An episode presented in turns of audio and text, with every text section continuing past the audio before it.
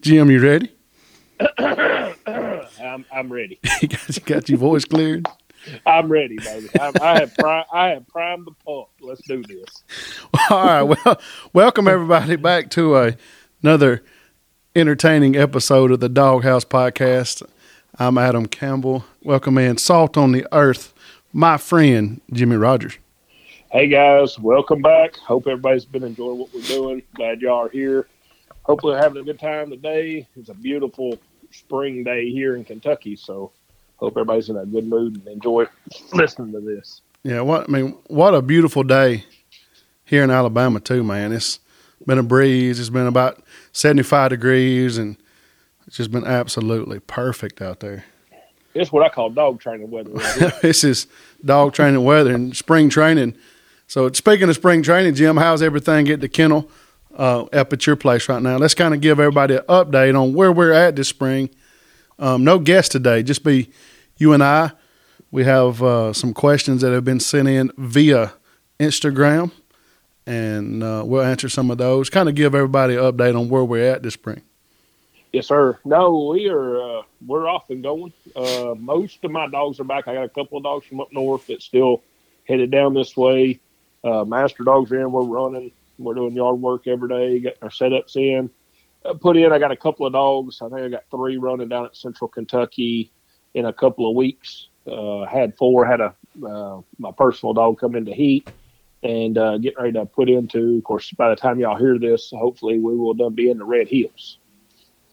Hmm. So, and I've got three It's or going to be a rat race there. Whew, boy, you better be quick. That's all I can say.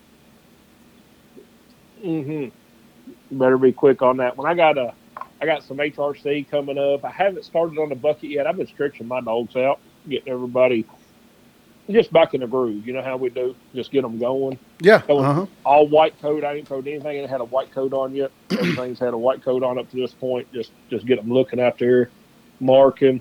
Uh, I'd say next week we'll start throwing some hidden gun stuff and and start really tightening down. But what about you, Adam? Where, where y'all at? Man, we are we got a um, we got a good good bunch of dogs in right now. I don't have any of my older dogs in training. Um, I've got two master hunters on my truck that are training right now, and everybody else is qualified, and so they're kind of at home, kind of waiting on that pre-national deal to get started. So I've got a kennel full of young dogs, and man, if you really want to feel like a crappy dog trainer, you train a bunch of dang young dogs every day, and you know it's nothing's eh, rarely ever really clean, and you just walk away from it thinking, man. Do I really know much about training dogs? There's days you just like, wow. But man, they I'm really seeing a ton of progress from from the first of February to now. Um, on my, I have a so let's say I have a group that is ready to run master. I got I got a, my first hunt test coming up in um, fall line at Georgia over with um, God, Pierce and them, Mm-hmm. Pierce Glitch and them over at um, fall line. So I got four entered there. I got uh, Old Blue. Oh yeah. He needs a couple to qualify. I got Yeti. She needs a couple to qualify. Then I got Rowdy and Coy entered. They're just two youngsters, two two two year olds that are trying to get their master title. And then I have a a group of three or four or five there on the cusp of moving into that ready to run master. And man, those guys have really, really progressed this spring already. I'm just tickled pink with them, man. Yeah. And Well, then eh, and then you come in with that bunch that's on the pattern blinds and the T that that are just young, you know, they're just boneheads a lot of days. Yeah. But but you can see a lot of promise and a lot of good prospects in that group. To yeah. me. Well, I'm running a lot of like at Central Kentucky. I have uh, uh, Bale, which passed the grand last fall, Master Hunter, uh, roughly four years old, uh, pretty solid little young dog. You know, still pretty young. And then I've got uh, two uh, two year olds just turned two a couple weeks ago, uh, but they got master passes and run some derby and stuff, so they're pretty solid. And then that crew gets me into what I call my COVID crew. You know, a year ago we were getting ready for nothing. You know, I spent every day getting ready for season, and then I got them ready for season, nowhere to go, and then I got ready for finished with nowhere to go, and then by the time we were running finish, they were pretty solid little dogs, you know, just because we were training every day. You know, Monday through Friday, we were hitting them hard and then, you know, nowhere to go. Yeah. So uh, I'm, I'm in my COVID crew right now. That's the reason I've got, once, once everybody gets here and healthy and ready to go, I've got 15, 16 master dogs, you know. Uh, the way we qualify, I know you got some done because y'all run later, further south. Uh, I've got passes on everybody got a few dogs that, that have a couple passes from the way they qualified last they qualified last year. So I've got a lot of running to do between now and end of July, which I do most of my AKC running, you know, May, June, July. So hopefully get them qualified and ready to go to Idaho. Right.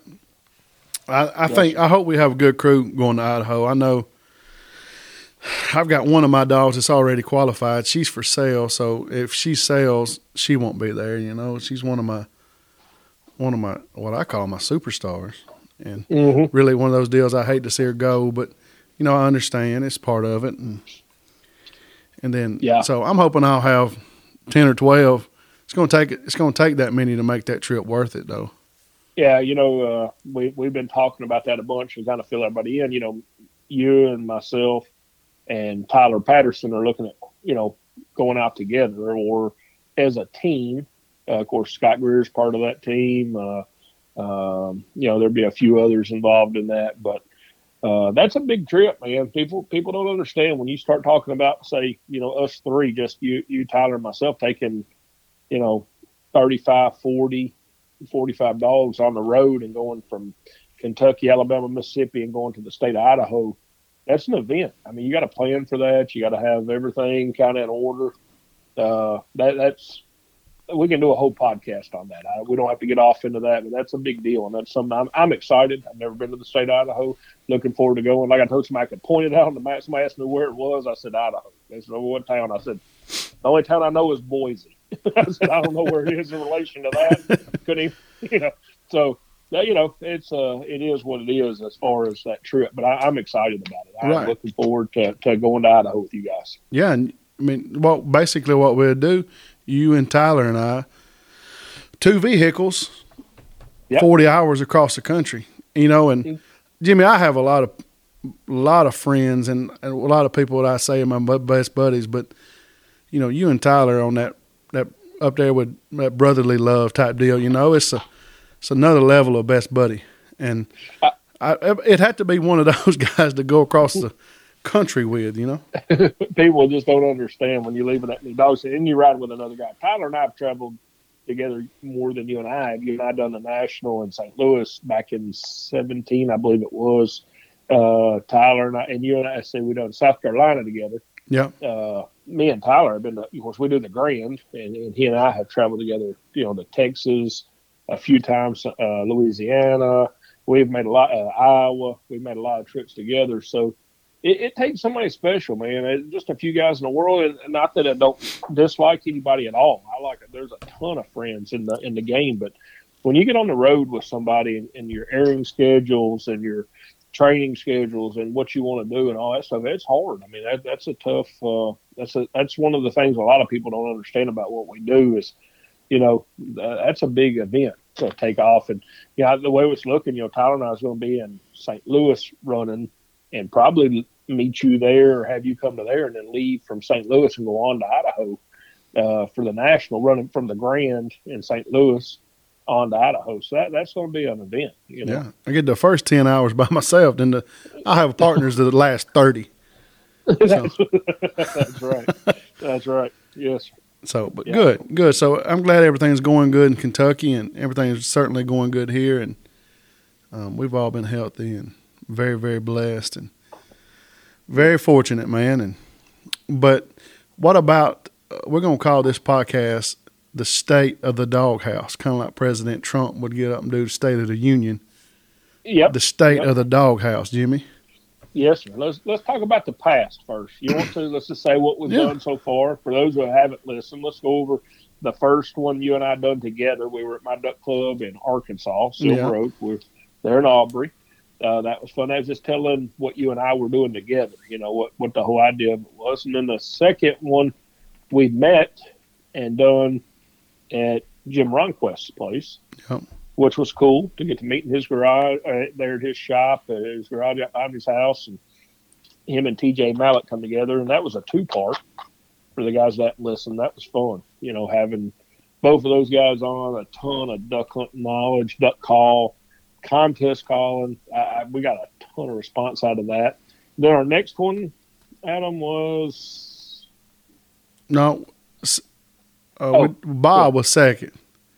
Oh, oh, you're right. You're right. Yeah. So Bobby sorry. was second. Yep. Yep. yep. That's right. Bob Owens, I apologize. Did not forget you. Just put you in the wrong order. Bob was second. Uh, give give Bob Owens a lot of credit with Duck Dog Chronicles. He was our kind of our mentor into this deal. He was our second one. Yeah. And done a you know done a great job. We talked a ton about hunting in New York. He's from upstate New York. I've known Bob a long time. That was a fun one. That was a that was a good time. I'm sorry I got those out of order, Bob. I didn't mean to do that. It's all good. It's yes. all good. Then we went to Paul, I think. Mm, Paul Shirley at Southern Prairie Outfitters. Uh, there in uh, Peace River, Alberta, and also uh, Monroe, Arkansas. Uh, outfitting service. We talked to Paul about duck hunting, north and south, dog training, uh, just Paul's an all-around outdoorsman. Paul worked for me several years at, a, at an outfit I managed uh, there in Arkansas, and a good friend trained dogs with me. That was a good. That was fun. It was it was fun talking to Paul. That's right. Then we had uh, Brooke on. Brooke Richard. Brooke Richard from Hig- Higdon Outdoors. Great guy, high energy. Oh boy, he he, Brooke is one of those guys that can do a week long podcast. God bless him, man. He was wonderful. Oh, he was awesome. Uh, he, he, has no dead air in the conversation. He no. can keep it moving. Well, I think that one was called uh, long winded. yeah, yeah. He we about ready to quit, and he pulled it down a gear and just gassed it. he Come went on. right back in. yeah, we were like, "All right, Brooke, we've kept you long enough." He said, "All right, I got questions for you guys," which was fun and tickled. He done it. We we were okay with that. Just uh, just surprised uh, what that that went about a what a minute and or a, an hour and fifty minutes, forty minutes. It was a long time. I don't remember, but yeah, I know it was, it was. I was ready to go to bed when we got done. yeah, we done that one late in the evening, and and uh, uh, Brooke had, you know, of course he he, he developed the power calls. He part uh, part of that, the Visi-Lab vest or the uh, oh the vest from Momarsh. Talk, he released the, uh, some big news that they're coming out with Momarsh bumpers that we're really excited about. Can't wait to get those. Uh, the camo, the, the camo, camo. The, the, new uh, uh, Optifade timber pattern for the Momarsh product. So that was a good one. That that was really fun. If you haven't heard that, go back and catch Brooke Richard. And I think I never really realized how artistic and how creative that Brooke really was before I got to know him. You know, it, oh, once I met, I talked to him on the phone a lot. Then I met him, spent some time with him in his office that night. That night we was with him, and I was like, man, this guy is really creative. And then he's got these decoys that he actually painted, and they are like, whew, they are sharp. Yeah. You know, I was like, man, this cat right here is very talented. Well, that you know, that's Brooke is one of those guys that's really into what he does, and he loves it. You can tell he loves it. He works for for Higdon. I, of course, I trained his dog Max. He's got a hunt retriever champion master hunter. I trained. He loves hunting his dog. He's hunted all over the country. Grew up hunting and really enjoys what he does. He is a he, that that's fun when you talk to somebody with that kind of passion who who lives it every day. That was a fun. That was a fun uh, podcast. It was, and then last week we had Ward Webb on, and, and what a what an incredible story of perseverance and heart and want to, and just a story to me that every every kid in elementary school around needs to hear. Um, I had somebody tell me that that guy needs to write a book. Mm-hmm. I mean, what an incredible story! But I could go on and on about Ward and, and how much he oh. motivates me and how much I look up to him, even though it, I'm 15 years older than him or 14 years. Let's give me a little bit of Don't throw me up there close that close to forty, but I'm that much older than him. But I I will admit that I look up to that young man. But you know, the first time I ever talked to him is when we done that podcast, and, and I, it just blew my mind his story and what he's capable of doing. You know, uh, you haven't heard it, you know, he double amputee, uh, prosthetics on both legs, and guides duck hunting. Has guided in Arkansas. Is now in what state is he in? Idaho. Idaho. He's in Idaho. That's right. He's in Idaho guiding duck hunting, fly fishing, turkey hunting, outdoor enthusiast. I mean, just a fantastic story. If you haven't heard that, check out Ward Webbs because he he done a uh, an amazing job. Told a told a wonderful story. Something that it captivated me talking to him. You know, Everybody needs to hear it, in my in my opinion. And Absolutely. what's crazy, I took some dogs to Greensboro earlier to the vet. And on my way back, I passed him. You know, he lives in Mm. Birmingham. He's way down here. I knew where he was going. I called him. I said, "Them turkeys ain't gonna gobble in the morning." And he said, "What do you mean?" I said, "I just passed you and and Moundville headed south." He said, "Yeah, I'm going to listen. I listened this morning on one property and going to be at another one in the morning." So he's mad at him. Another guy that doesn't just talk about it, doesn't go on here and talk, actually does it. That's and, right. and I think that's you know, not that that that's a a big deal, but they're kind of like dog training. A lot of people talk about it, but who actually does it? And he is out there living what he talks. He's out there checking for turkeys day and night, and he he's mad at them. I have to give him credit. That man is searching a turkey like I want to see a dog search search a duck in a field. Hundred percent. That's that's the truth. That's the truth. So, all right, man. Moving forward, where we at? We have a ton of good guests lined up, but we wanted to take today just to talk a little bit, just you and I, about where we've been and where we're going. We got a big announcement today. We have our very first sponsorship of the doghouse. Ooh, There we go. Man, I'm excited about We that. we rich, Jimmy. We rich. What what are rich people doing? I, what I wonder is what the poor people is doing at this point. That's what I want to know. I don't know. I don't know what the poor people are doing, Jimmy, but I, you know, it ain't us no more. no, no, we're sponsored. That's that's a big deal for us. I mean, Of course, this we're being very facetious, but absolutely. hey, our first sponsor, um, exclusive car dealership sponsor, Sullivan Motors in Collins, Mississippi, has came on to sponsor our podcast. Jim, Oh, that's so awesome, man. So thankful to them and, and, and look forward to, to to doing business with them down the road, man. I'm I'm excited. Great people. I've, I've been friends with Blake for a long time on Instagram and Facebook and and know he's a, a outdoorsman and his family's into into duck hunting and, and whatnot. So very excited about that. That's awesome. the thing about that family, it starts at the top. It starts with Charlie. Charlie mm-hmm. Sullivan is as good a man that walks this planet. He is honest, and he cares when he's doing a deal. He cares more about the person than the deal. He's not just trying to make a deal. And this and this went down to his boys, Blake and Brandon. They care more about that person than they do selling you a car. So if it's not right, if something's not right, they will make it right. And if you're in the market for a vehicle, whether it be a GM, a Chevrolet, Buick car, I believe they sell Buick. They sell everything GM makes. You need to contact Sullivan Motors. Give Blake and Brandon a call, and they will take good care of you. BS delivers is what Blake says. He'll bring it to your front door. You never have to come over there, and he will drive yours home. And if you ain't got a trade in, he'll catch a ride back. So That's Um, right. They uh, uh that you have traded with several of your buddies over the years. Oh yeah, I mean, uh, you know, T.J. Mallett drives a Sullivan Motors. Tyler Patterson drives Sullivan Motors. Kobe Williams and his wife drive Sullivan Motors. Um, I don't know. I, I, I joke with them about me being salesman of the year. My brother Deuce has a uh, Sullivan Motors vehicle, and I can't tell you one person that I sent over there that has a negative word to say about them. That's awesome, man. Um, and that right there is just proof in the pudding. So, Yeah.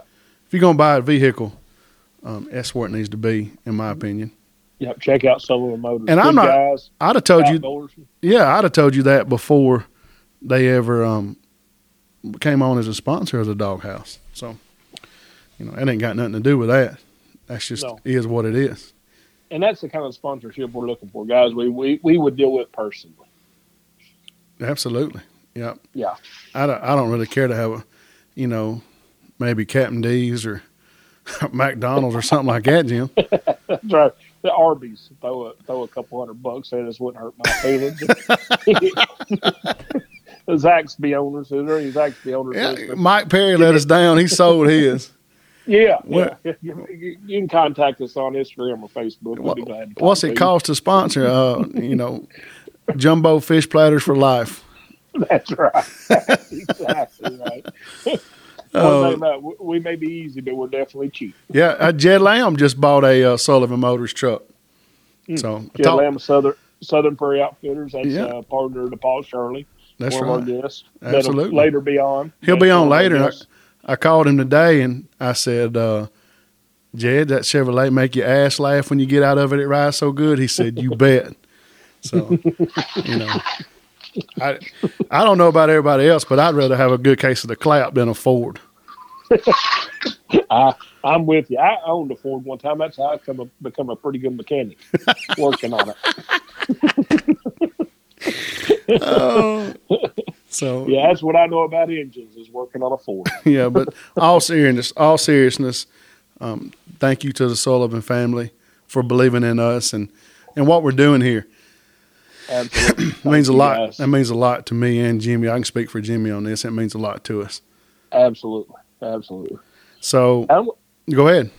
go ahead. Let, let's talk about upcoming, what we're doing. I know we've kind of touched on that, you know, things that we've been doing getting these dogs ready. I think people want to know that, you know, Yeah. where we're at as far as the dog, you know, as far as getting dogs prepped. I know we both got master tests coming up. I got some HRC stuff. I haven't got ready for that. Just what what you've been doing just to get your dogs that's coming in. You you, uh, you said you only had a couple of your big dogs back, but the dogs are getting ready to master. What y'all been doing? Right. Of course, we're throwing marks and and running blinds with those guys, of course. But I try to take a couple of days a week and do some sort of drill with them, whether it be a casting drill, a lining drill, a no-no drill, um, some kind of drill that will work on the basics and the foundation of of what we're trying to be good at. You know, be good at those little things, and and hopefully the the other stuff will take care of itself. So you know, we're focusing a lot on on our foundation still, even though we're at the advanced end of training. Um, and then the rest of those those baby dogs, man, we we get a set of drill and we get a set of marks. So if they're doing force to the pile, we'll force to the pile in the morning and we'll mark in the afternoon. Um, I got those Jimbo puppies that are in force to the pile, and actually got some of them sitting to the pile right now. Um, and some of those guys are just killers, you know. Me and Yeah, TJ are trying to do this deal on Instagram where we're going to kind of do an update ever so often on his pup Tiller. So last week we were forced into the pile and we threw a set of marks. And so I don't think I'll get to it this week, but I've, this week I've got him just started doing sit to the pile. So I actually go away from my force to the pile and teach them to sit to the whistle. Then I come back and then stop them going going to the pile. I just don't think it's 100% fair to force them to go to that pile and then come in here and force them to sit. Just creates a whole level of confusion. And there's enough confusion doing it the way that I do it. So I think it's even more doing it the other way. But anyway, that just goes back to philosophy and what I believe in. But um, so we got those guys that we're we're doing the pile works and marks, and then we got guys that are in force fetch, and Austin has obedience and force fetch guys, and we just man, we getting after it. Just Yeah. just work. Now, know, when you say TJ TJ's dog, that's uh, Tiller. that's Tiller. That is that's out of Grand Hunt Retriever champion Master Hunter Charlie. Yep, That our buddy Tyler Patterson trained for Jimbo. that's right. And then the Okay. daddy would be uh, Sean Stahl up in Michigan, which is the Richington guy that goose. He does the goose hunting for Richington. Um, His Okay. dog FC Carl with a K would be the sire. Copy on that. that. Yep. And Yeah. you know, I've got four of those puppies. Tyler has the other four, and they're all kind of right there together. There's some a little more flashier than others, but they all love to go get the, get ducks. So They they are bird seekers. I They're- mean, they're looking. they're bird seekers, bird. man. They they are really, really, really excited about going and getting ducks, and you know there might be one a little bit ahead of the other in in the drill you know, in the yard work, but when it comes to throwing marks, they all really, really go and they all mark well and they really try. So I can live with trying, man. Yeah, It's a I've dog that don't try that me, me and we're not going to get along. Yeah, me, me and uh, Tyler, of course, we pre pre grand train together every time. And Charlie, she she's just one of those dogs that gets it and gets it right a lot. She she that is a solid, solid female. Tyler done a, um, an amazing job on that dog and really put a good dog together for Jimbo on that one. Man, what a what a fantastic dog. And she is truly talented. Oh, bird. That's a bird getter. That's the, No. like you said. That's the type dog that looks up there, and and when it leaves, when Tyler sends her, she is searching a bird. She's she is truly en route looking for a bird. Yeah, her and her and Blue, the dog that I train, Blue, are eerily alike. They they are both just incredible markers. They have incredible memory. Um, they can be a little black hearted on a blind every now and then, but a lot of times you see those great markers that are a little black hearted on the blind. Get a little independent. Get, a, Get get Mm-hmm. Yep, tell you Yeah. where to stick it. that's right. Yeah, That's right. Very good. Very good. Absolutely. Good deal. Good deal. Um, Jim, I, I put on Instagram. Send us a few questions, and we'll try to get to them. So. okay. You want to you want to answer some questions that have been sent in by people? Sure. Let's do that. Um, this is kind of kind of naked. We we hadn't rehearsed this, so there may be some stumbling and sputtering and and whatnot. But we'll do the best we- best we can, Yeah. won't we? A- As only you and I can do. Very entertaining at that point. Yes, sir. All right, let's start with this one. This comes in from our buddy Richard Meisman down in uh, Lower Alabama. You know Richie, don't you? I, I do. I know him. We haven't spent a lot of time together, but I do know Richard. Yep. Yes, sir. Thank you for the question. Yeah. So so Richard says, got an HRCH master hunter who has started popping on blinds. Um, how would you address the popping? Keep in mind this isn't a young dog. This is a four year old master dog who started popping. Mhm. Um, Would, you may you may go first on that. yeah, go ahead. Now, older dog. Key to this: older dog. He's a hunt retriever champion master hunter, popping on blinds. I think, first of all, I think the problem is the dog's looking for the answer. He's, he's they they do that, and they can they can get in that habit. what I do is back without a cast. I think is the key. Don't they're looking for the answer. Don't show them the answer. Back, nick back from the point they pop. I, I won't give them. I try not to give them the cast. Just go on. Meaning dig, and once they dig out of that portion where they popped on, if they go the wrong way, that's fine. I let them take some time, dig that direction, stop them, and then cast. That's my answer to an old. Now, like I said, the key to that is an old dog popping. Back, nick, back. Send them out of there. You don't stop. You just keep digging. Right. That's how. That's how I do it. Go ahead, Adam. What's All right. your- All right. So thoughts? I'm going to kind of even think into it a little bit more in depth. Mhm. Um, if you've trained it on the same places a lot, I think that could be part of it. You know, do do you want me to go where I went over here last week to this blind, or you sending me this way? But you remember we did that one last week. So are they popping to get the answer for that? Why are they popping? Trying to figure that out. So I might would even go to a, a new a new set of ground somewhere somewhere bigger, Jimmy. I think we we create popping sometimes by training in fields that confine us. All right, follow me now. So if we go to a field that is that is not very wide and not very long, when you kick that dog off, if it takes a bad initial line, there's no way, no time for it to recover because the field's not very long. Just say it's hundred yards over there. That's not very far. So you got to stop the dog early so you can end up back on the blind. I would go to a bigger field, and then I would put that blind out there at 300, and I'd kick it off. Yeah. All right, Yep. and then that way, if it is offline, you can still let it run 100 yards before you stop it. If it don't pop, if it popped, um, man, I may get whipped for saying this, giving this gold nugget away, but I might would even walk out to where it popped. All right, and force it the way that I force it would be put indirect pressure on here, here with a little nick or a little burn, line it back up, back and send it again from that spot. Where you're going out, you're you're forcing it the way you do, back, nick, back at that spot. I might walk out to it and force Yeah. it with indirect pressure on here from there, and then maybe back up and run that blind again. Me and Tyler talked about this yesterday. He don't he don't rerun blinds, and like he ran a blind and the and the old dog just chopped it to heck and back, and I I said you're gonna run it again? He's like no. I was like well that's where I would rerun it.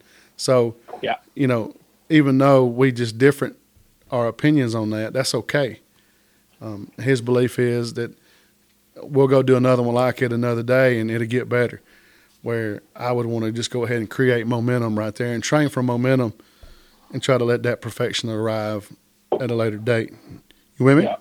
So I'm probably I'm- I'd probably change locations, and if he did pop, especially if it's popping within a close distance. If it's out there at 150 and it pops, I just cast it and get it going. No pressure. It's all relative to where it pops for me and, and when. And, and I'll tell you another thing I might do. I might go to that same field and I may line up bumpers every 10 yards all the way down that tree line. And I get up there, dead bird, back, boom, let it go. And I don't care if it which way it goes, if it's if it's on line or not. There's bumpers all up and down that tree line. I let that sucker run, and because it's going to run into a bumper, and as long as it's running, I let it go. Ooh. Relatively straight, you know, it can't be hunting or zigzagging and none of that. But if it's going and going with some momentum, there's no way I'd stop it. I'd let it go. And, and I would totally agree on a se- season level or below. But once that dog has obtained a, a hunt retriever champion master title, not not the way I would do it. If that dog pops, he's going to get pressure Right. to dig. That's that's just the way I do it. I, not you know not being argumentative. Of course, you and I we have some different beliefs, and that's I think that's what people enjoy. You know, Yeah. hear the way the different ways to do it. But if he if he's a master hunter and he knows dead bird back means you better start digging. And when you say back, that means you better dig more. If he goes out there at any point on a blind and pops, automatic correction, and you better start and back, and you better start digging at that point. That's just the way I do it. I I get what you're saying. Now, if it becomes chronic to the point that I got to fix something, I may go back that far, but not on one. If he's obtained those titles, that dog ought to be ought to understand. And I'm sure Richard has forced to pile and done. You know, if he's made that, he is that dog is understands the process. Uh, back means you better start digging. And again, if he digs, that's fine. If it's not the right direction, stop and cast once he gets 40, 50 yards into that dig and try to recover. But you can't I stop live him if he if you holler back and he tears out the wrong way. You can't stop it because then you're reinforcing the popping. That that's a, that's correct. Then your You correction let- did nothing but confuse him because you you burn him for popping, then you let him go ten yards and you stopped him because he's going the wrong way. The dog is can't decipher that, in my opinion. So I totally, I totally understand. But the dog's got to know when you say back, he's got to dig. right, In my opinion, right. So even if he's going the wrong way, you got to let him dig. you got to let him dig. So you you got to may- let him dig on back here. And, and if it's, you know, and sometimes, man, I'll have dogs 50, 75, 80 yards offline. That's fine. Back, dig. You know, you better get to digging. And sometimes, even without a correction, just no cast. I think the the golden rule to uh, popping is don't show them the answer. Just keep digging, and don't correct them if they dig the wrong way Right. and then help them into the blind. Now I may walk out, but after he made the wrong direction, just tweet, stop after he gets 40, 50, 60 yards, good. And then cast towards the pile and see if you can get the right cast. and and what goes back to how what created this popping? Are you being too ticky tacky on your blinds? Are you nitpicking them too much? Um, and training for me, the line to the blind means nothing. No, I agree. All right. That- so if I got a blind out there, the, the line to it in training is irrelevant. As long as I don't have an object right in front of me that I'm trying to make them go over, the line to it's irrelevant. So Absolutely. you know, I don't care if they if they're offline, if they're running and running straight with some momentum, I let them go. No, we're the same on that. And if you start picking on them and ticky tacking them, listen, there's dogs that you got to that you have to. Uh, what do you call it? Micromanage. I understand that, but on a general rule of thumb, if they're running and they're running straight, that te- that's telling the dog that it's doing the right thing. Yes, sir. I, well, you know where you run into that a lot is when you start running too too technical water blinds. These guys that's got too many really decisions. Too many decisions to have to make when you really get in these hard tech ponds. I've done it. I had a place I could go run that was too hard for most my way too hard for most master dogs, and, and I would set up stuff that was too hard for them. You know, and then I would beat them up for making bad decisions. Not overdo, but enough that it was hard for them to get there. If you have it all doing that, more land blinds, get them more confident, or more straight across the pond blinds. You know where any decision they make is a good decision. You know, just get yeah. in there. Don't don't just keep them down the shore or chipping corners all the time. Uh, I, I agree 100%. I'm going to touch on one more thing on this and we'll move on to another question. But yes, I think one more thing that you can do to help that, and I don't sweat my dogs at the line much um, in training. So I think if you're up there trying to get the perfect line, they're looking a little bit left and now here. Then they look too much. Now here.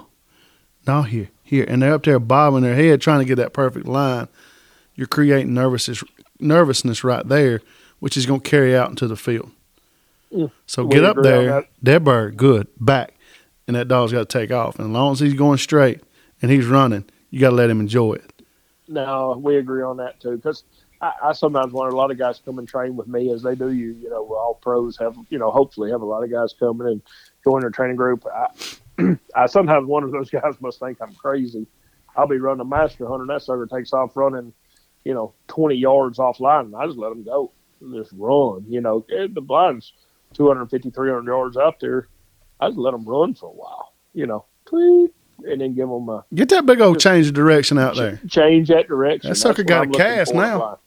Yeah, don't hold them. Don't hold them so tight on line, and and that may, uh, Richard, that may be what's causing, you know, maybe what's causing some of your popping issue is just hold them too tight. Just let them run. You know, yeah. get them comfortable. If they've made that you know, hunt return and mess around. I'm not going back to a white.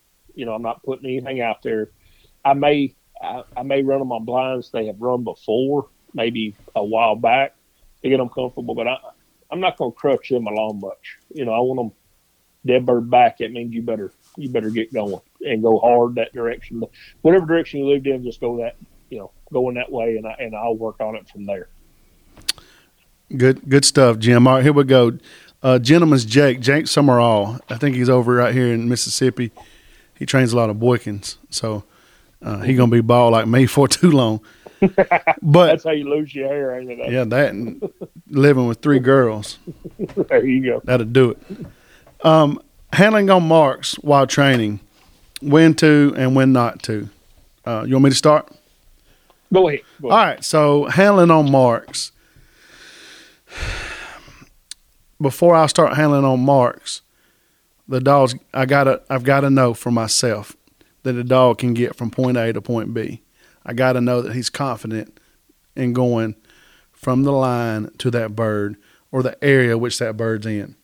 All right. If he's if he's not and you start handling him, I think you're messing up. He's got to be able to mark that bird and not give in to the factors before you start handling it. Now, to me, there's two kind of handles going straight handles or handling to a bird. I am not going to handle to a bird in training very, very much. Almost, uh, almost zero. Okay, that's why that's why Mr. Dennis gets paid is to help that dog find that bird. So I'm never to help a dog find a bird if at all possible. And the only case I would probably do that is if it was a bridge mark, which a bridge mark being that the bird boy is on one piece of land. He throws across a piece of water, and the bird is on another piece of land. At that point, the bird boy can't help that dog find the bird because he's got to hunt another piece of land. That would be a situation where I would handle to the bird. if they just couldn't figure that deal out. I would give them as much time as possible.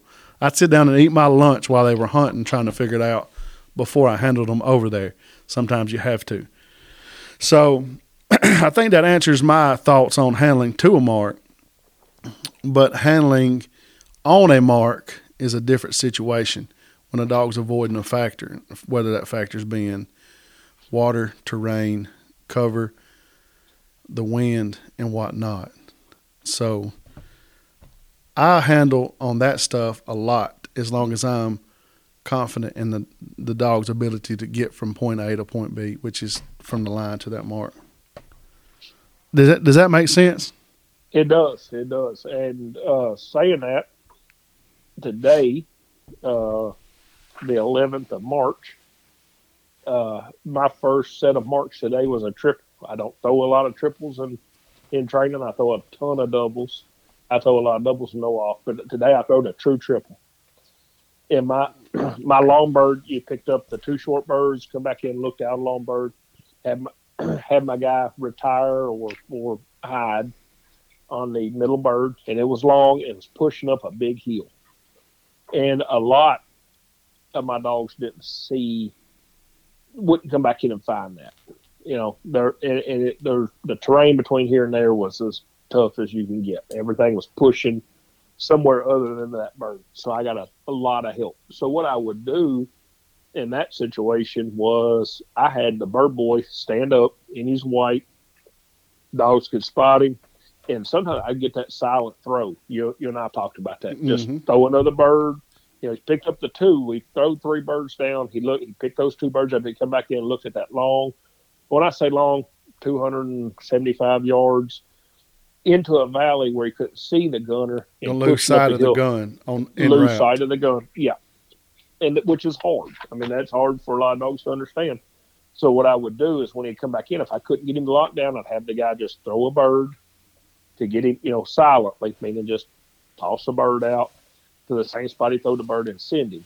Some of those dogs I had to help. I mean, and these are my master dogs. I mean, it was it was a hard setup. But sometimes I got to throw that stuff to get my dogs thinking. You know, I don't throw it easy all the time. I give them therapy, I guess is what some people call it, therapy type marks. But I didn't handle it all on that mark.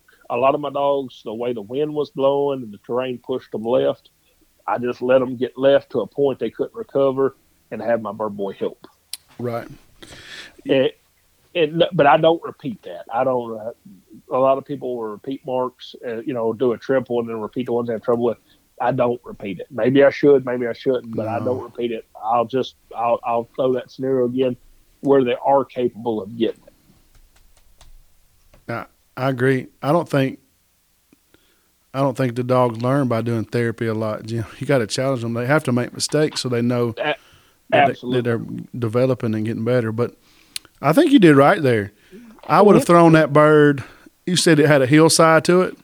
Uh, when I say hillside, they're literally climbing straight uphill for the last fifty yards of it. It, Yeah. it was tough. It was it was no give me. Any any dog, I don't care at what level, from master hunter to a field champion, would have had to look at that bird to see it and get to it. Right. Uh, and it was pinched in between two marks, outgoing. Each the left bird was thrown right to left, and the and the right bird was thrown left to right. So they were both out. This bird was in the middle, pinched between the two. They were hidden guns, thrown out of wingers, and then my long gun was thrown out of white. Because I wanted the whole idea was pick up the short birds. It was a, I walked up like you would a master test, picked up uh, the right hand, uh, the left bird was a short bird angled in. The middle bird was that long gun up a hill. The right bird was angled out right. Both of those birds was pretty easy to get. Pick those two birds up. The whole test was that long bird pushed between those two marks, straight up that hill. Run, And- run do you smell mallard? run do you smell mallard type hunt. And it, it was hard, man. We had a 15 to 18 mile an hour wind uh, pushing them, and then the hillside was pushing them. And I would just kick them off. And when they get to a certain point, I just radio out to Blake, my bird boy, and say, "Hey, give them a hey hey, and get them over there." Yeah. And what I That was- what I probably would have done right there, I had Blake stand up ready, and when that dog was coming up on the crest of that hill, I probably would have had a bird in the air. Hey, hey, hey, hey! Phew. here it comes, and it just drags them on over there. Maybe instead of letting them fall down and then having to give help back up there, especially my younger guys. Yeah, You with me? that's what that's what I do with my babies. My Right. big dogs, I let them hunt it out. Yep. Some of them found it, some of them had, had to have help. And I would have thrown. it's hard.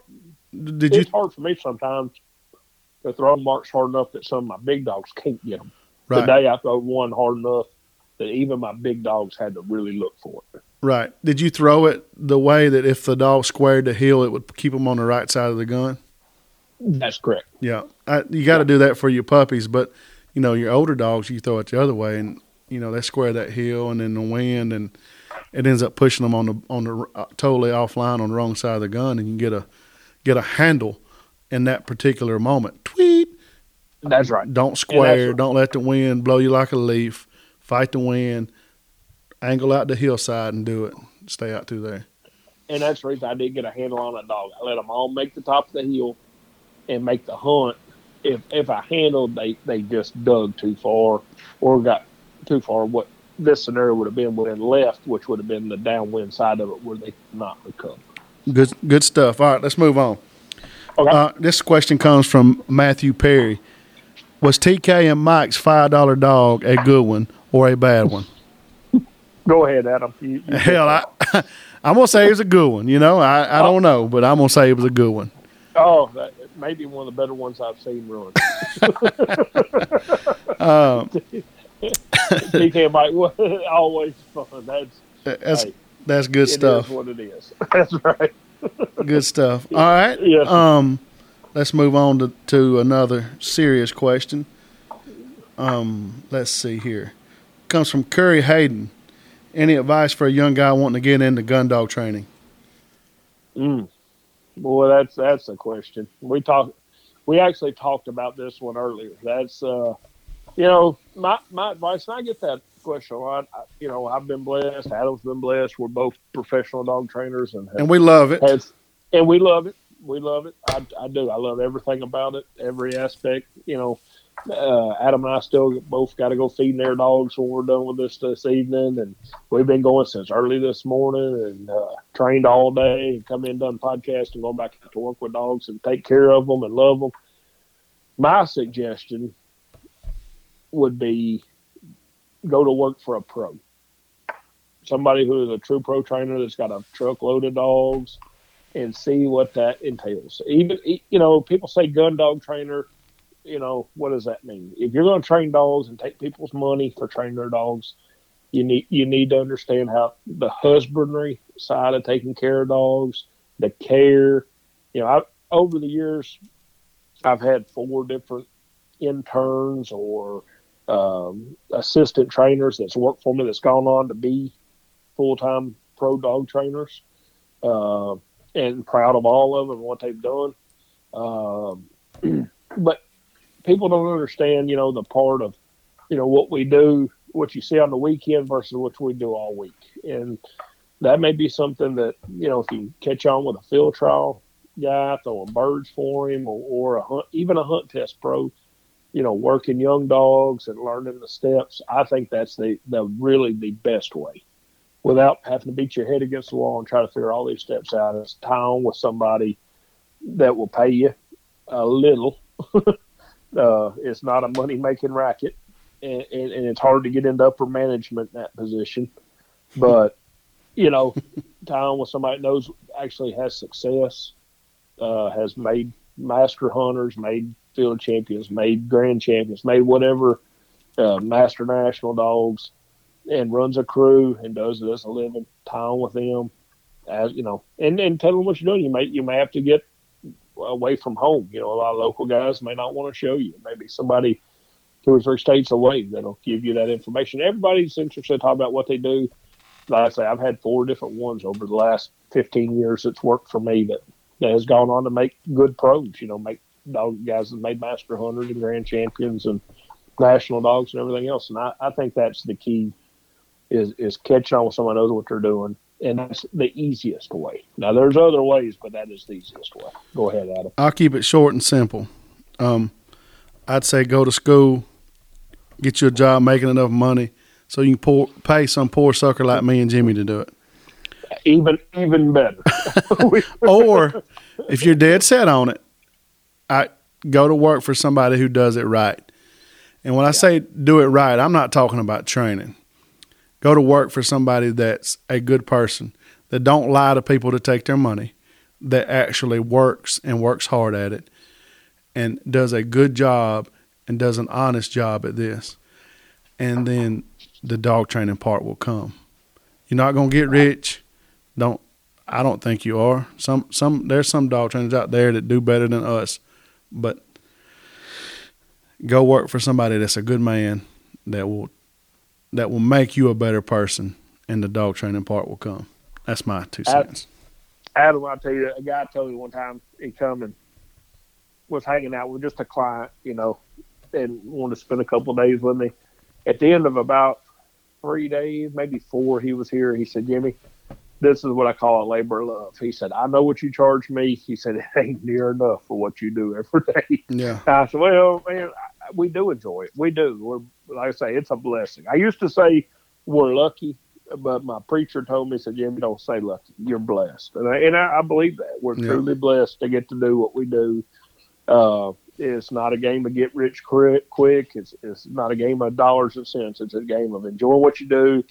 You can make a living doing it if, if you get in the right spot and you can feel good and lay down and go to sleep at night. That's an important part of this game that a lot of people miss. Or I don't want to say a lot of people, but some people may miss. Be good to people. Don't lie to people to take their money, and treat people right. And I think you'll be fine. Yes. Yeah. All right. How about this one? Uh, Mr. Chris Hyde here comes in. Um, the best way to teach line manners, like at the hunt test, atmosphere training type stuff. You want me? You want to do that, or you want I, me to? I'll start this one. Go ahead. Chris, if you came and watched my puppies, you would think that there's no way in heck that these dogs are ever going to sit at a hunt test at 10, 11, 12 months old. All right. And then over time, I steady them. I don't just come out one day and be like, you know what, Fido, you're going to sit here today, come hell or high water. It's not how I do it. I do it over time. And for the most part, my dogs end up having good line manners at the hunt test because you create a standard over time. You just don't come out and beat it into them. Now, we Jimmy and I don't necessarily worry about creating that hunt test atmosphere anymore. Like when I had one or two dogs, I would want to train with other people and get the atmosphere so my dog would come up and I could address line manners at that point. Our dogs kind of they kind of sniff that deal out at this point, don't they, Jimmy? Uh, Yes. Yeah. So I say I say develop a standard, and that that standard be very high in training, and that way, if at the hunt test that standard comes down just a hair, it's still really good. Yeah. On my obedience. Yeah. Don't run them until they're ready is the number one thing. You know, go run your 15 month old master. And, you know, you'll have you a good gun dog about three. Yeah. Yeah. Well, Adam, I, you and I totally agree on that. I, steadying too early is absolutely the wrong thing to do. I've I've had dogs come in here at seven months old that would set like a statue, and the first thing I got to teach those dogs to do is break. I want them searching that bird out there. You know, those are the dogs sometimes that'll quit on you or or, or get beat down in training from Yeah. just training without any pressure. They'll get tired of it. Got one and thing on their mind is going and getting that bird, not sitting. That- where did that bird fall, and how fast can I get to that point and get that bird and get back? that I totally agree. If, Mhm. if the basics come on here, if I do the basics from the beginning to the end, the whole idea uh, of that dog is it understands it gets the bird by sitting still. Yeah. The only way. The only way. And that is so hard for a guy with one dog to throw a monster setup. He's excited about seeing his dog can do. The dog creeps. He calls it back and goes ahead and runs it. I think that is where the biggest mistake is made. Where at, the advantage that Adam and I have, where we have a couple of bird boys apiece, out there. We throw that setup up. That dog creeps forward. No, here, y'all pick them up, put that dog back on the truck, and get another dog. We start here at at my place. We will start steadying the dog only after forcing a pile. Truly locked down on a bird. I take them all the way through. So you're talking three months into training before I totally lock that dog down. It's sometimes longer than that. If It's- that dog is, does, It is longer than that here. yeah, sometimes if those dogs don't have a uh, just a tremendous drive, like just dying to get that bird, it may be four or five months in, maybe before we run our first season test. You know, sit at the six months of training mark before I really lock them down because it's way more important for that dog to want that bird. What I have learned by steadying too early, you make nervousness and creeping. I've had numerous people over the last 10 years ask me, Jimmy, how you get your dog set so still? And, and I've had a few guys say, man, you beat them to death. I'm like, no, no, no, no, no, no, no, no. It don't have nothing to do with that. It's not, it's not direct pressure. It's not, it's not heel sticking them. It don't have nothing to do with that. It has to do that dog totally understands that it will never retrieve a bird if it moves while the birds are coming out. That is the only way to steady a dog, in my opinion. Yeah. All right. All right. Same guy, different question. When Mhm. looking for a pup, does a sire or dam, I think that's how you say it, dam, dame, whatever, mean more or Yep. equal? uh, I'll catch that one first. I, I, don't- I have bought puppies over the years, uh, several of them. Train, sale, train, keep, train, breed. I'm not a big breeder. Uh, I am way more interested in what that dam has done most of the time than I have the sire. Uh, the stud dog, obviously, that's what sells. You breed to NAFC, FC, whatever that mean to the general public that means a lot to what i want what i truly want in my dog i think your characteristics of, of that dog comes from the dam meaning its natural traits its behavioral stuff in the kennel on the truck the ability to to mark all a lot of that stuff comes from the dam side i'm way more interested in what the dam has done than i am i'm gonna say 75 25 damn to sire Yeah, I don't know. I don't know a number. Um, I'm gonna say that the bitch carries a lot of that, just like you did, and. I, I think you're gonna see from from both top and bottom. There's no doubt about it. But sure I'm I don't I haven't done a ton of breeding in the past, and I'm fixing to start doing more. I actually ha- here's a plug. I have a litter coming at the end of April, out of Blue and a dog named Katie, and I would not breed a a do a breeding here, whether it be the the female or the male, that I wouldn't want to train the dogs out of. Is what going to be my theory. Um, so I think I'm going to breed strong bitches to a strong male. You know, if if if blues can be a little black hearted, I'm not going to breed him to Charlie. That's a little black hearted, like Tyler's dog Charlie. I'm gonna Yeah. breed him with Katie, which runs great blinds. She tries hard. She's very, you know, compliant. She's a very good marker, but Blue is an elite marker. I'm gonna try to double up on marking, and then on their blinds, I'm gonna try to either they're going both gonna be very good, or if one of them has a negative, I'm gonna try to offset it with the other one, basically. Yeah.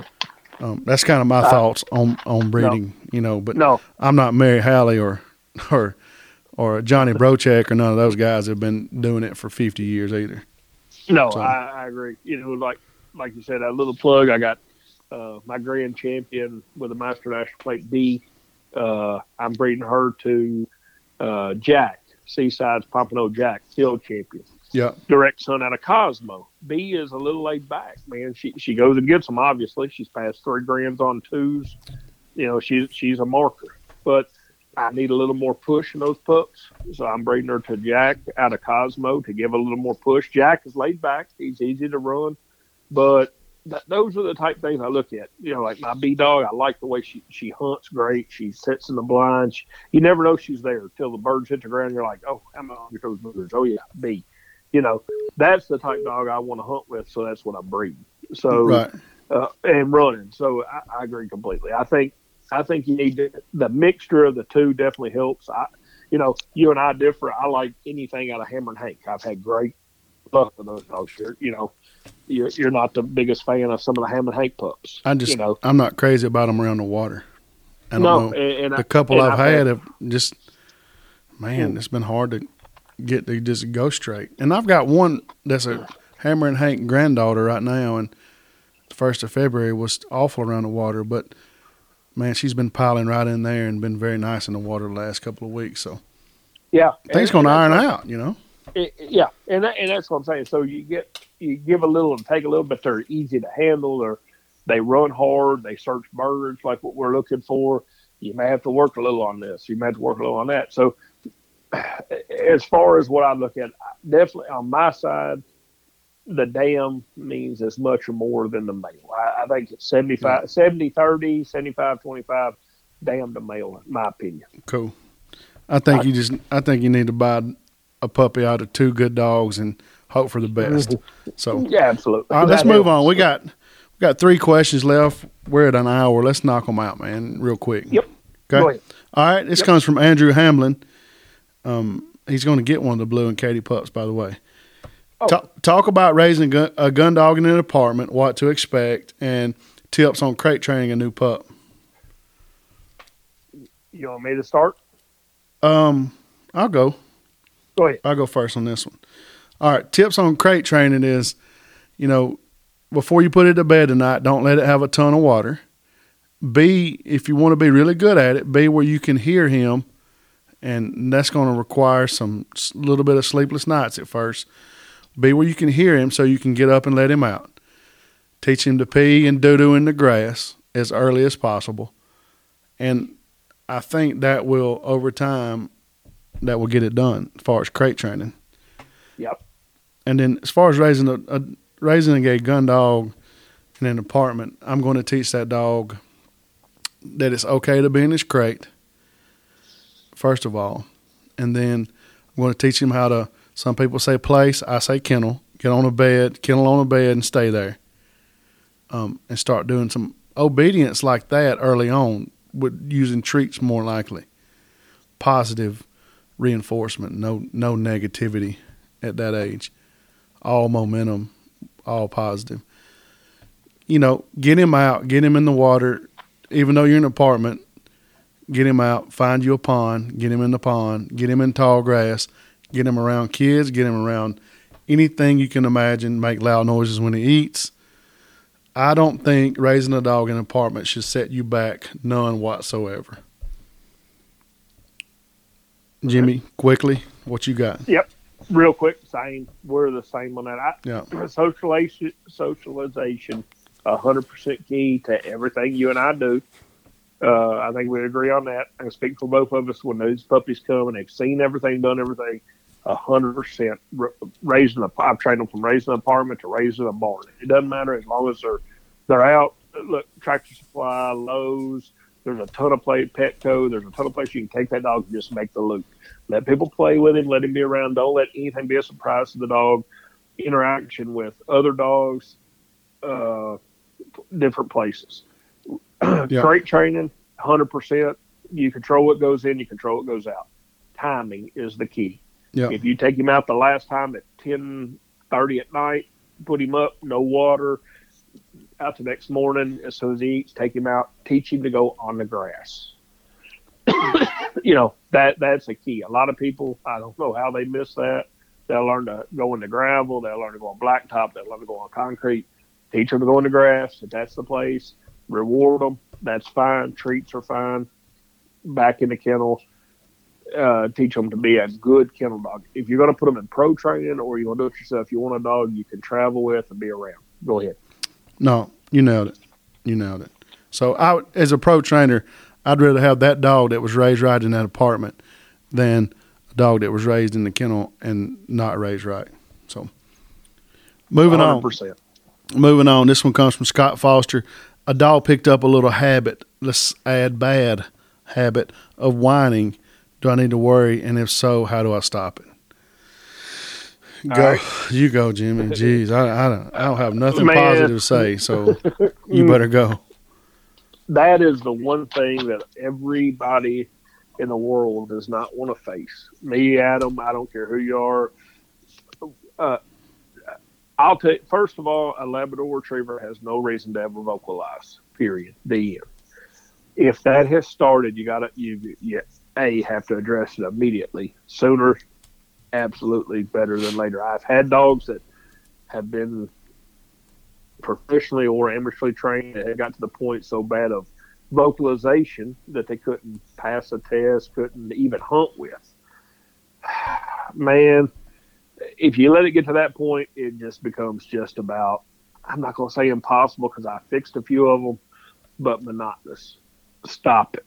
Meaning, no retrieves with any vocalization, just like steady. If that dog whines, if it even breathes hard, stop it. Don't let it re- take away anything that it's doing to get that and make sure it's not positive reinforcement to whining. I think that is the key.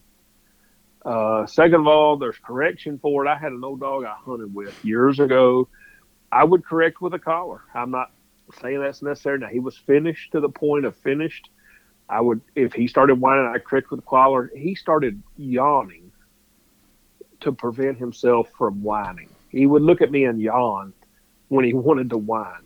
I would get so hard with him on the collar. Now that's late, way late training. That dog was totally finished, 100% done hunted a ton, guided with him for seven or eight years. You got to address it sooner than later. Go ahead, Adam. Yeah, I'm I'm going to just pile in with you on that. It's it's going to be extremely hard to fix if if, if it's even fixable. All right, I'm not one to come in here as Debbie Downer or, or any of that. And if and if anybody's listening to this and they know somebody that has the answer to this, please enlighten me. I am humble and, enough and to accept that answer because I'd love to have it right now. I'd pay good money for the answer to that question right now. But I don't think there is one. I don't think there's a good way to fix it. Yeah. I would yeah. to try to limit it. If you have a buddy that's his dog breaks bad, okay, I would try to limit hunting with that dog. If your dog's steady and his breaks, I would say, listen, bud, can you take your dog today and I take my dog tomorrow? Because more likely you're not going to kill enough ducks for two dogs anyway. And second of all, if your dog has to sit and watch that dog get duck after duck after duck, that's going to make that whining and that anxiety even worse. So I would hunt that dog by itself. Uh, the nicking stuff works some it may limit help limit it. I think at this point in time, your goal is to limit it and not let it worsen. So, sorry, I was not very uh, positive on my response on that one, Jim. So, well, that that's one of those deals, man. It, it's it's like gun shy. You know, we're not to get off in a whole rabbit hole on that deal, but there's some things in a dog if you let it develop into a problem, you've you've about gone too far. Like I had a female we bred. Her name was T. The guy bought her, bred her to a super nice male dog. Both of them fantastic dogs. T had an extremely bad problem with vocalization. Starting those pups from an early age, I had five or six out of a seven dog litter I knew right away we had an issue. Three of the four that I five that I had started off at a young age vocal. Knowing that early, I stopped it. And the way I stopped it was if the dog vocalized while any birds coming out, usually a correction with a stick, sit, no, back on the truck. Until that dog would sit and be quiet, it just never got another bird. Yeah that's hard. That that's hard for an amateur, and not, you know not picking on the amateur. I, man, I love training with amateurs. They do a fantastic job. Sometimes they do better than we do. They've got one dog to do it. They get all the little quirks fixed out. But that's one of the ones that you got to really commit to and say, "This is it. You're never getting another bird as long as you live if you ever say a peep, even to the point of hunting." Uh, so yeah, if, if you've got that, You're just going to have to address it early as you can, and don't let it let it become an issue. Yep. yep. All right, one more question, Jim. This comes from comes from Blake Sullivan, and it's it's directed oh, at it's directed at me. And Blake is um, Mr. Charlie Sullivan Motors' um, son. He's got a dog named Chief that's a master hunter and has a plate as a two year old and really nice dog. And he says, "When you gonna find us a bad bee to breed Chief to?" so, um, Blake, I would love I would love to have a kennel full of Chief puppies. Um, I, but you know, to address the breeding part, I think you got to have your your your hips, your elbows, EIC, and all that stuff taken care of before you breed them. So we're not putting any of that bad stuff back into. No, we don't want bad hips and bad elbows back into our our genes. Um, yep. Yep.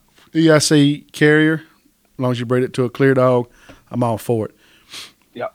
You know, some has people want to go. has he had his dog checked yet? No, he's going to. Okay. Um, yeah. But I think to to get a dog, if you want a a stud dog, that dog's got to be seen. If you if you're going to breed it a lot, it's got to be running. It's got to be every time Adam goes, every time Jimmy goes, every time Tyler goes to the hunt test. That dog's got to be running.